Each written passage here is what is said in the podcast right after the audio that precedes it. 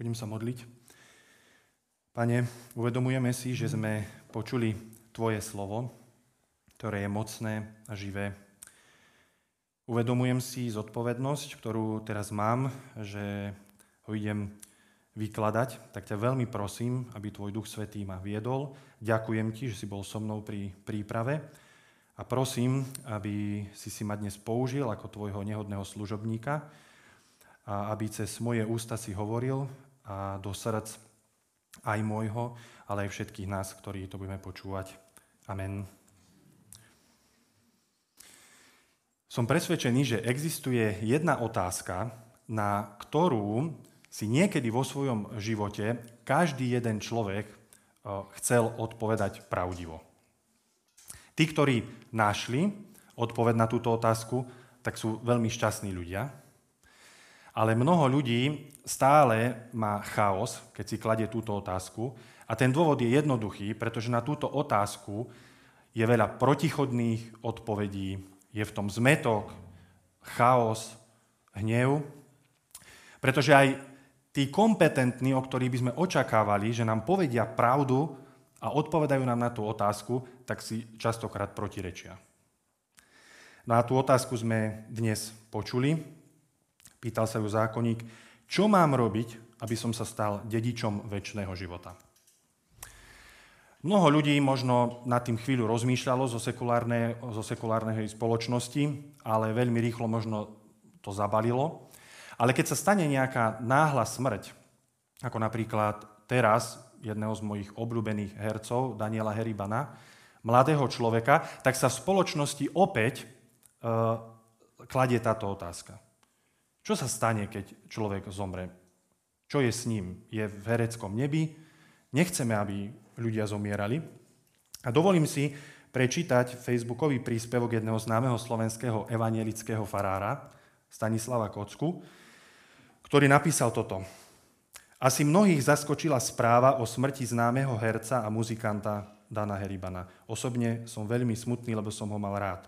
A opäť ma raz zamrazil nekompromisný fakt, aký je človek krehký a nestály. Snaží sa žiť ako by tu mal byť na veky a pritom žiadny človek nemá v rukách to najpodstatnejšie. Moment, kedy jeho život skončí. Kedy bude o svoj život požiadaný. Tá ľudská mantra, mne sa nič nemôže stať a ja si môžem robiť, čo chcem, zrazu vyznieva úplne smiešne až absurdne. No napriek tomu sa je väčšina ľudí drží, lebo nemá nič iné. Koniec jeho statusu. No a ten chaos vzniká naozaj preto, pretože sa na túto otázku snažili odpovedať mnohí kompetentní ľudia. Tak dobre, napríklad vedci nám hovoria, že nie je žiadny dôkaz o tom, že po smrti existuje nejaký život. Budha tvrdil, že je dôležité sa pomocou meditácie oslobodiť od všetkého utrpenia a dosiahnuť tzv. duchovný stav bezpodmienečného šťastia, a vnútornej slobody, ktorý sa v buddhizme nazýva nirvána. To je odpoveď buddhistov. Hinduizmus naopak učí, že človek sa po smrti reinkarnuje do iného života a má možnosť sa zlepšovať, až kým nedosiahne dokonalosť, čo pre hinduistov znamená bezemocionálny stav mimo vedomia. No a kresťania tiež majú medzi, tebou, medzi sebou rozpoltenosť. Niektorí tvrdia, že my sami svojou poslušnosťou potrebujeme pridať k tomu, aby sme mali väčší život a niektorí trvá, trvá, tvrdia, že je to len a len vierou a milosťou. A tak mnoho ľudí sa nečudujem, že vzdá a, od, a hľadanie od, pravdy na túto otázku, odpovede na túto otázku. Ale my sa dnes pozrieme, že ako na túto otázku odpovedá ústredná postava e, kresťanstva a to je Ježiš Kristus. Ale ešte skôr, ako k nej prídeme, si pozrieme kontext, kde sa nachádzame v Evangeliu podľa Lukáša. A zhruba do 9. kapitoly sme mohli vidieť, že nám evangelista Lukáš opisuje, kto je Ježiš a prečo prišiel. A už ako, sa, ako prechádzame 9. kapitolu a sme teraz v 10. kapitole, tak skôr vidíme, že evangelista Lukáš nám píše, ako sa stať Ježišovým učeníkom. Čo máme robiť, aby sme mohli sa nazvať, že sme kresťanmi, že nasledujeme Ježiša. No a hneď preskočíme a prídeme do 25. verša. Ak máte Biblie, môžete aj v mobiloch alebo v tieto modré si zobrať. Je to na strane 79 v Novej zmluve. Tak hneď v 25. verši čítame. Tu vystúpil jeden znalec zákona a skúšal ho. Učiteľ, čo mám robiť, aby som sa stal dedičom väčšného života? Takže zdalo by sa, že zbytočne tu teraz som polimizoval celý úvod, lebo však veď máme to v texte, zákonník sa opýtal Ježiša, no a teraz si poďme prečítať odpoveď. S napätím očakávame Ježišovu odpoveď, 26. verš. Ježiš sa ho opýtal. Hej, typicky, Ježiš niekedy na otázku odpovedá otázkou. A čo je napísané v zákone? Ako tam čítaš? On odpovedal, milovať budeš pána svojho Boha z celého svojho srdca, celou svojou dušou, celou svojou silou a celou svojou mysľou a svojho blížneho ako seba samého. Správne si odpovedal, hovorí Ježiš. Toto rob a bude žiť. No a nám teraz vyskočí výkričník, nám evanielikáľom, hej, ktorí sme presvedčení, že práve nie z poslušnosti zákona máme väčší život. A Ježiš zákonníkovi hovorí, že áno, dobre si povedal, rob tak a budeš žiť. Budeš mať e, dedictvo väčšného života. Takže čo sa tu deje? Musíme sa pozrieť na kontext, vlastne v akom kontexte sa nachádzame. A preto si dnešný, deň, e, dnešný text rozdelíme na 4 body. Prvý bod bude ani zázraky, druhý bod ani víťazstvo nad démonmi, tretí bod ani dodržiavanie zákona a štvrtý bod ani služba. Len jedno je potrebné. Takže poďme pozerať. Bude dobre, keď máte pred sebou text, aby sme vlastne zistili, že prečo Ježiš tomu zákonníkovi odpovedal tak, ako odpovedal. Takže prvý bod, ani zázraky. Každý rok sa po svete organizujú veľké evangelizácie, ktoré sú spojené s veľkými zázrakmi, kde, ja neviem, dorastá noha, alebo sú ľudia uzdravení. Ale a ten v podstate tá snaha toho je, týchto kresťanov, aby skutočne presvedčili neveriacich ľudí, že Ježiš žije. Vidíte to na vlastné oči, pozrite sa, dejú sa zázraky, Ježiš žije. Lenže napriek tomu, že mnohí ľudia vidia tieto zázraky, tak sa rozhodnú odísť stadiaľ ako neveriaci. Aj v našej rodine sa stala vec, kedy e, môjho nevlastného brata e, stará mama mala, hlav, mala nádor v hlave, už v podstate všetko bolo diagnostikované, mala ísť na predoperačné vyšetrenie. E, my sme sa vlastne ako rodina za ňu modlili, prosili sme Pána Boha o zázrak a zázrak sa stal. Išla na predoperačné vyšetrenie a doktori sa čudovali, že kde je nádor ale väčšina rodiny je aj tak stále neveriaca.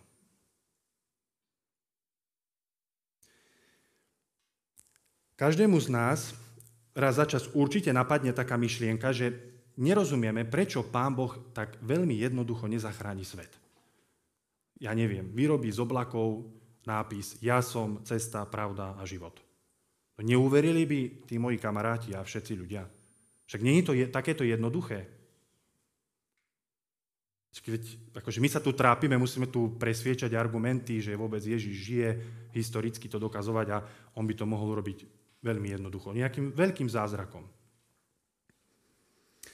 Ale Ježiš vlastne svojim učeníkom hovorí, Beda ti Chorazín od 13. verša, beda ti Becajda, lebo keby sa v Týre a Sidone boli stali mocné činy, aké sa stali u vás, dávno by sa boli, boli kajali vo vrecovine a sedeli v popole ale Týru a Sidonu bude na súde ľahšie ako vám. A ty, Kafarnaum, varí sa budeš vyvyšovať až do neba, až do podsvetia zostúpiš. Ježiš tu porovnáva uh, mesta v starej zmluve uh, a mesta teraz v novej zmluve v Izraeli. Tie mesta v starej zmluve neposlúchali pána Boha, rozhodli sa, že vlastne v neho neuveria, páchali tam hrozné veci, bolo tam násilie, boli to pyšné mesta. A tak sa Boh v starej zmluve rozhodol ich potrestať. To hovorí Ježiš. To sa stalo.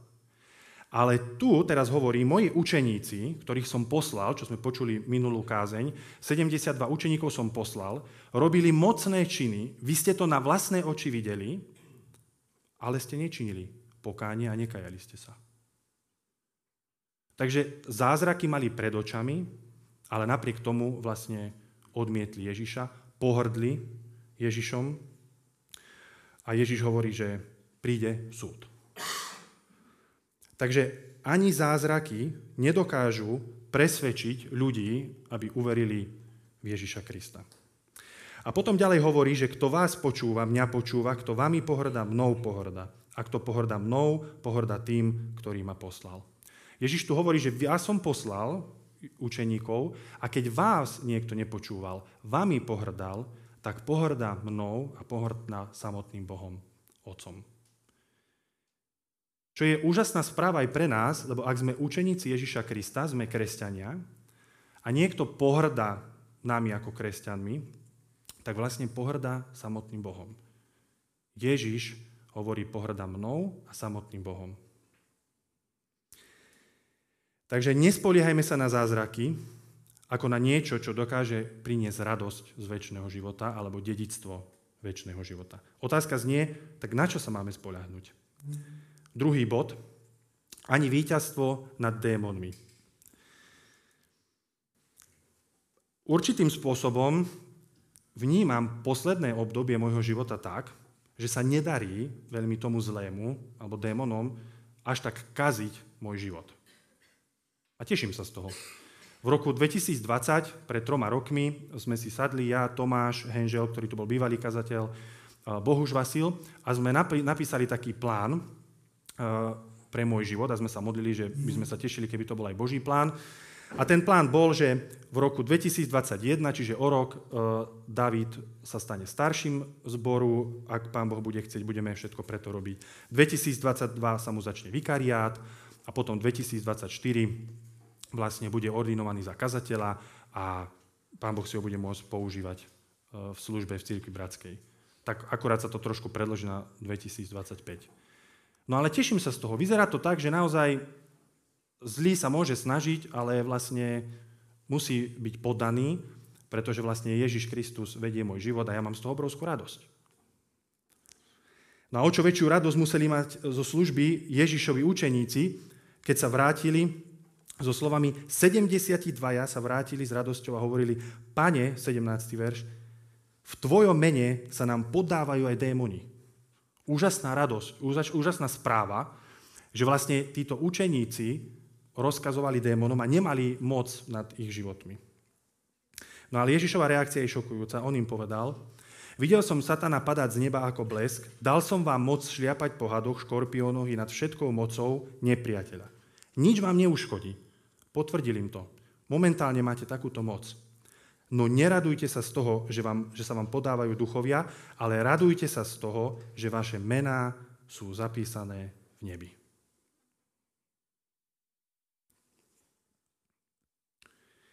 Naša služba, alebo to, že sa nám darí, si uvedomujem aj moja služba, je plne závislá na Ježišovi Kristovi, ktorý, ktorého musia poslúchať aj tie duchovné bytosti. Ja si na svojom živote uvedomujem aj za tých posledné roky, že by stačilo, iba že by Ježiš dovolil, aby ma démoni prišli viac pokúšať, ako dokážem zniesť. Nahovoria ma na hriech, ktorý ma diskvalifikuje z tejto služby a je koniec. Ja som obrovský, krehký človek, ktorý teraz v posledné obdobie prežívam Neviem, či to je taký aj trošku stres toho celého, eh, že mi to začína dochádzať, že vlastne sa pripravujem na kazateľa.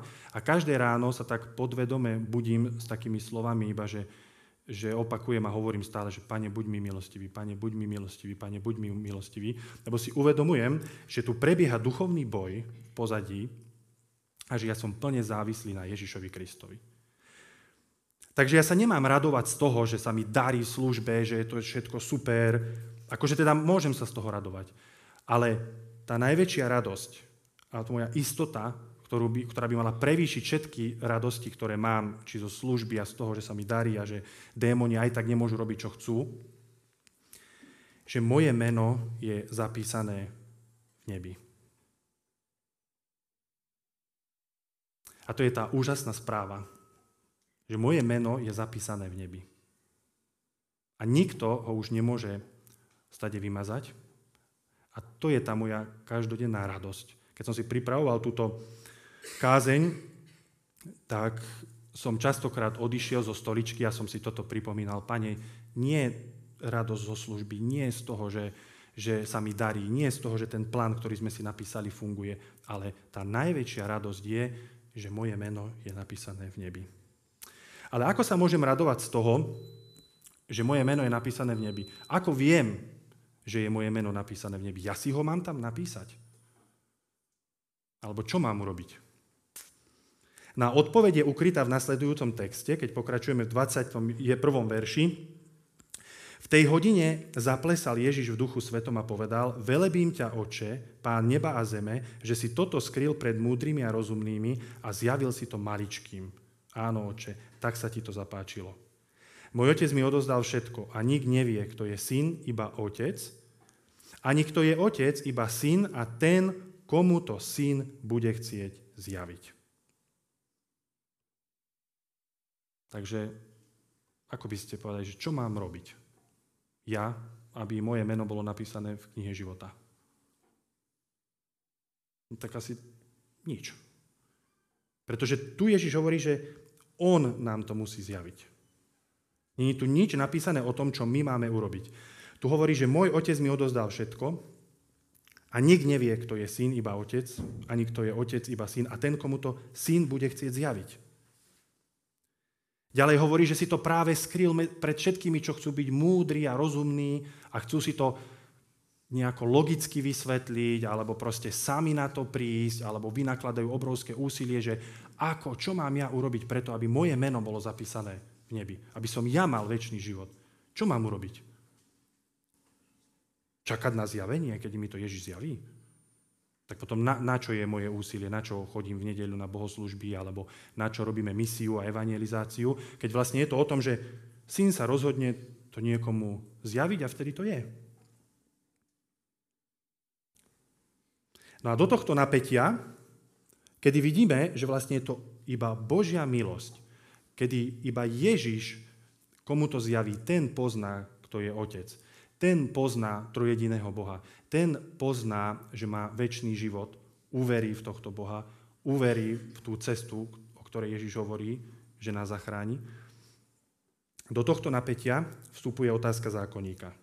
Ježiš má obrovskú príležitosť konečne povedať, že uver Ježiša Krista a budeš spasený, alebo čiň pokánie a uver v Ježiša. A do tohto kontextu Prichádzame teda znova do tretí bod, ani dodržiavanie zákona 10, 25 až 37. Učiteľ, čo mám robiť, aby som sa stal dedičom väčšného života? Konečne prišla tá otázka v tomto našom texte, lebo zatiaľ sa nám zdalo, že ani zázraky nepomáhajú, ani my sa môžeme snažiť akokoľvek uh, chceme, tak vlastne Ježiš nám to musí zjaviť ani to, že máme moc nad démonmi, vlastne zatiaľ nič nefungovalo a nevieme, ako máme dosiahnuť ten väčší život, takže táto otázka prichádza vhod. Len už v úvode som vám vlastne povedal, že Ježiš na ňu odpovedá, milovať budeš pána, teda zákonník hovorí, milovať budeš pána svojho Boha z celého svojho srdca, celou svojou dušou, celou svojou silou a celou svojou mysľou a svojho blížneho ako seba samého. A Ježiš hovorí, správne si povedal. Toto rob a budeš žiť. Tak najprv Ježiš hovorí, že je to o milosti, že to e, boh, že sa ďakuje Bohu v modlitbe svojmu otcovi, že to skryl pred múdrymi a rozumnými. A teraz tu hovorí, že vlastne, no tak ale dodržiavaj zákon. Ako keby si protirečil, a my už úplne nerozumieme vlastne e, tomuto Ježišovmu správaniu, lebo najprv povie, že je to o milosti, že to on musí niekomu zjaviť a potom tu hovorí zákonníkovi, že dodržuj zákon, tak, a tak budeš mať väčší život. No a teraz sa dostávame do toho, že zákonník teda si priznáva, že no ale kto je môj blížny? Alebo si uvedomil, že to sa nedá. Milovať Boha a milovať blížneho. A tak sa ospravedlnil, ale ani nie tak z tej prvej otázky, čo by som očakával skôr, že sa ospravedlní, že no ale ja ťa nedokážem milovať, alebo ja Boha nedokážem milovať, ale z tej druhej, z tej ľahšej sa ospravedlňuje. 29. verš, ale on, aby sa ospravedlnil, ďalej sa pýtal Ježiša. A kto je môj blížny? No a teraz sa dostávame do nášho podobenstva, vlastne, ktoré nám veľmi pomáha rozumieť tomu, že vlastne, ako to Ježiš celé myslí. Znova si to rýchlo prečítame. Istý človek zostupoval z Jeruzalema do Jericha a dostal sa do rúk zbojníkov. Tí ho ozbíjali, doráňali, nechali ho polomrtvého a odišli. Náhodou šiel touto cestou kňaz, ktorý ho síce videl, no obišiel ho. Takisto aj Levita. Keď prišiel na to miesto a uvidel ho, obišiel ho. No prišiel k nemu aj istý pocestný Samaritán, keď ho uvidel, prišlo mu ho ľúto. Pristúpil k nemu, nalial mu na rany olej a víno a odviazal mu ich. Potom ho vyložil na svoje dobyča, zaviezol do hostinca a postaral sa o neho. Na druhý deň vybral dva denáre, dali hostinskému a povedal, staraj sa o ňo. Ak na neho vynaložíš viac, na spiatočnej ceste ti to zaplatím. Tá cesta do, z, Jericha do Jeruzal- z Jeruzalema do Jericha bola veľmi nebezpečná cesta. Ak ste sa s ňou vybrali, tak riziko, že vás ozbíjajú, bolo veľmi vysoké, pretože tá cesta mala také diery v skalách, kde sa mohli zbojníci skrývať. A vlastne ísť stade to naozaj iba takí ľudia, čo majú radi adrenalín, hej, chodili. No a bolo aj bežné, že keď ste tou cestou išli, tak ste tam akože bežne stretli nejakého ozbijaného človeka aj mŕtvého alebo polomrtvého. No a takže v podstate sa nemôžeme čudovať, že ten levita a kňaz nejakým spôsobom akože dbali o svoje bezpečie, možno išli na nejaké bohoslužby, kde ich čakali veľa ľudí a nejakým spôsobom sa akože pri tom polomrtvom nepristavili a išli okolo. No ale presne tak my rozmýšľame, že keby, keby sme toto samotné podobenstvo vykladali mimo tohto kontextu, ktorý teraz, doteraz sme videli, tak dospejeme k veľmi moralistickému záveru. A to je, buď ako Samaritán. Tí e, skromnejší alebo pokornejší by povedali, že mne stačí byť ako ten uh, levita a kňaz, že to som ja. Skôr sa vidím v tom, že ja som levita a kňaz, nie je ten Samaritán. No ale v tom, ako som čítal toto podobenstvo v tomto celom kontexte, tak som dospel k záveru, že vlastne ja som ten polomrtvý muž. To je, to je bližšie pre moje srdce.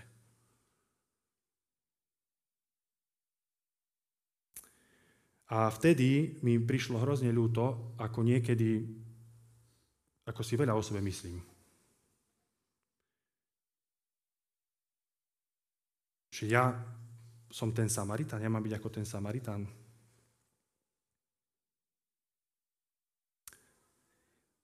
36. verši sa Ježiš pýta, kto podľa teba z tých troch sa stal blížny tomu, čo padol do rúk zbojníkov? On odpovedal, ten, čo mu preukázal milosrdenstvo. A Ježiš povedal, choď a rob podobne. Ale reálne si položme otázku, že my to dokážeme byť ako ten Samaritán. Keď chodíme po Nitre, srdce nám baží potom, aby sme sa vystavili nebezpečenstvu, preto aby sme zachránili niekoho iného. Veď nám sa ťažko dá 2 eurá nejakému bezdomovcovi, čo nás nestojí žiadne nebezpečenstvo a nič.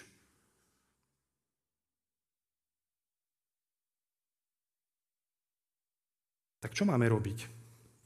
Zrazu sme sa dostali do stavu, že ani zázraky, ani to, že démoni nám nemôžu ublížiť, lebo Ježiš ich drží a dovolí iba to, čo dokážeme zniesť. Ani to, že máme dodržiavať zákon, tak čo nám pomôže?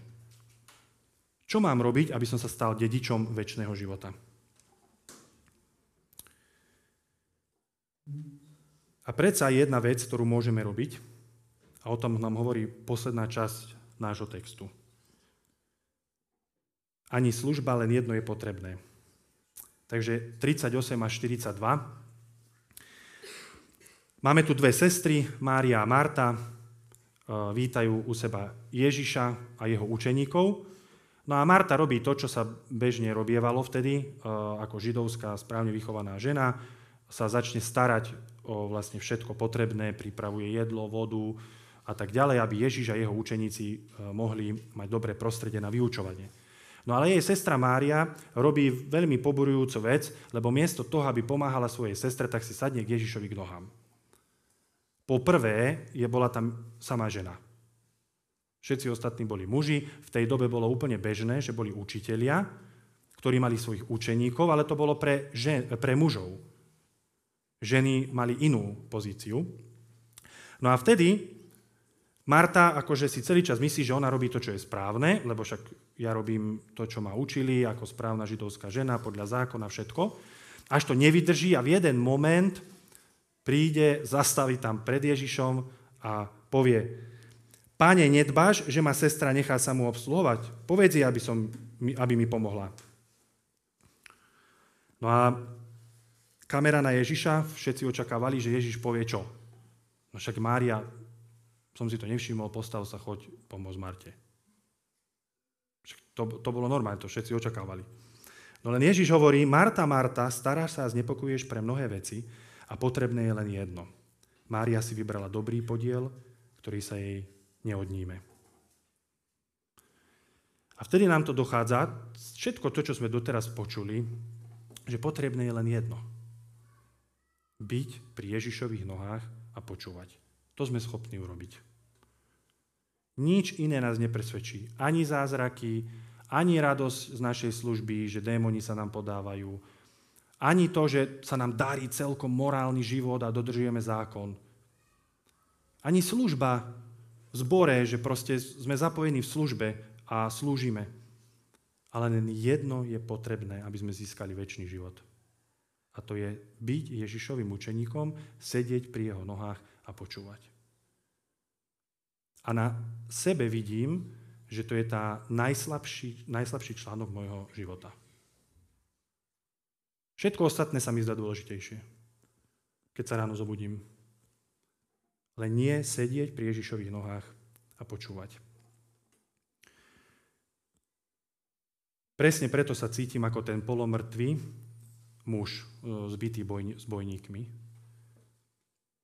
A Ježiš je v mojich očiach Samaritánom, pretože on sa vydal na nebezpečnú cestu. Práve teraz, keď čítame túto pasáž, tak Ježiš kráča do Jeruzalema, kde má zomrieť za mňa, za moje hriechy. Lebo ja nie som schopný urobiť nič preto, aby som získal väčší život. Nič. Som ako ten polovrtvý, zbytý človek, ktorý čaká, kým niekto sa zastaví a zoberie ma na ruky, odnesie ma do hostinca a zaplatí všetko potrebné, aby som ja mohol žiť. To urobil Ježiš. A my ako môžeme na to reagovať? že si otvoríme Božie slovo každý deň, sadneme si k jeho nohám obrazne a budeme počúvať, čo nám hovorí. Ani zázraky, ani víťazstvo nad démonmi, ani dodržiavanie zákona, ani služba nám nedokážu dať dedictvo väčšného života. Iba to, že sa pokoríme a sadneme si k Ježišovi. Čo to prakticky znamená? Veľakrát, ak navštevujete naše bohoslužby, ste počuli, že Ježiš Kristus zomieral na kríži miesto nás. Zaplatil plnú sumu za naše hriechy, na tretí deň stal z mŕtvych a teraz je živý a mocný pán. Ak nevieš, či tvoje meno je zapísané e, v nebesiach, ak nevieš, či máš väčší život, tak prosím ťa, nenechaj to tak, prídi za nami, prídi za nejakým e, kresťanom, členom nášho zboru a rozprávaj sa s nami. Ak nevieš, či ti už zjavil Ježiš Otca, ako hovorí, že On to musí urobiť, tak my sa budeme modliť za to, aby sa to stalo. Pretože si uvedomujeme, že to je milosť Božia, ale zároveň ty môžeš na to reagovať tým, že sa rozhodneš počúvať Ježiša Krista, že sa rozhodneš počúvať Evangelium a rozhodneš sa byť Ježišovým učeníkom. To je tvoja reakcia. Takže toto je výzva pre nás, ktorí ho už nasledujeme, že srdce učeníka Ježiša Krista chce byť pri Ježišových nohách, túži potom, chce si čítať Božie slovo, chce počúvať Ježišové slova pred všetkým ostatným, čo v ten deň možno očaká. Takže keď sa teraz pozrieme do toho kontextu, tak nám už aj to podobenstvo o Samaritánovi dáva väčší zmysel. Vidíme aj tú odpoveď Ježišovu, ktorú dal zákonníkovi, že vlastne ani tá cesta nie je tou cestou pre väčší život.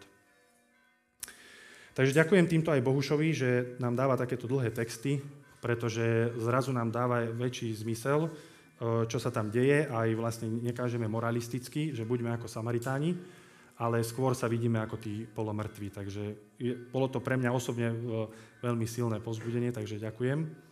A teraz uh, budem sa modliť a môžeme mať taký čas v tichosti, kedy vyznávame, že nič nie sme schopní urobiť, len sadnúci k Ježišovým nohám a počúvať. Pane, ja ti chcem vyznať, že som naozaj uh, častokrát presvedčený o tom, že ja si dokážem zaslúžiť dedictvo väčšného života. Že si zapísal moje, ne, ne, moje meno e, v nebi preto, aký som. A tak mi to odpusť, lebo vidím, že to vôbec tak nie je že je to všetko o Tebe, Pane, že len vďaka tomu, čo si išiel urobiť keď teraz po ceste do Jeruzalema, že si išiel zaplatiť za moje hriechy, tak ako ten Samaritán uh, zaplatil všetko za toho polomrtvého muža. Ďakujem, že si to urobil a ďakujem, že vďaka tomu viem, že moje meno je napísané v nebi.